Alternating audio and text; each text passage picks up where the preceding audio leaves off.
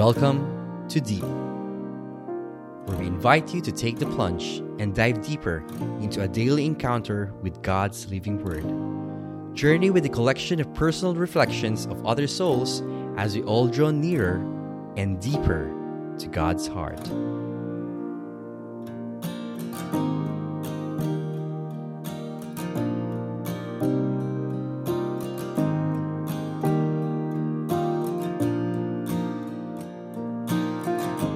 Good morning, brothers and sisters. Welcome to Deep. I'm Sheila for another episode of Grateful Thursday.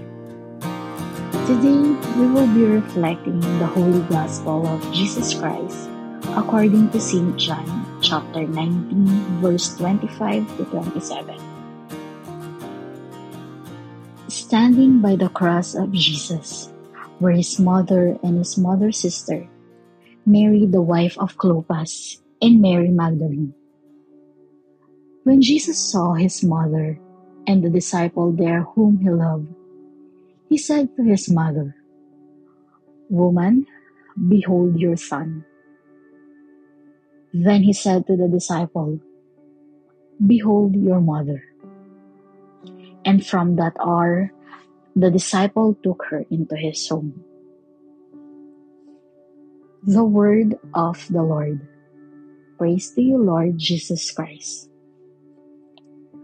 A reading for today tells us about how Jesus loved his family, especially his mother Mary, that despite of the pain and suffering, he still thinks of his own mother. We, as an OFW, one of the main reasons while we work in other country is to provide the needs of our family, to give them a better life. We sacrifice our own freedom and even step out of our comfort zone just for them. At times, especially when we are suffering, do we still love our family more or is it the other way around? I do hope that when life hits hard, instead na lumayo tayo sa family natin, may we happily endure the pain and suffering because this is one way to show our love to them.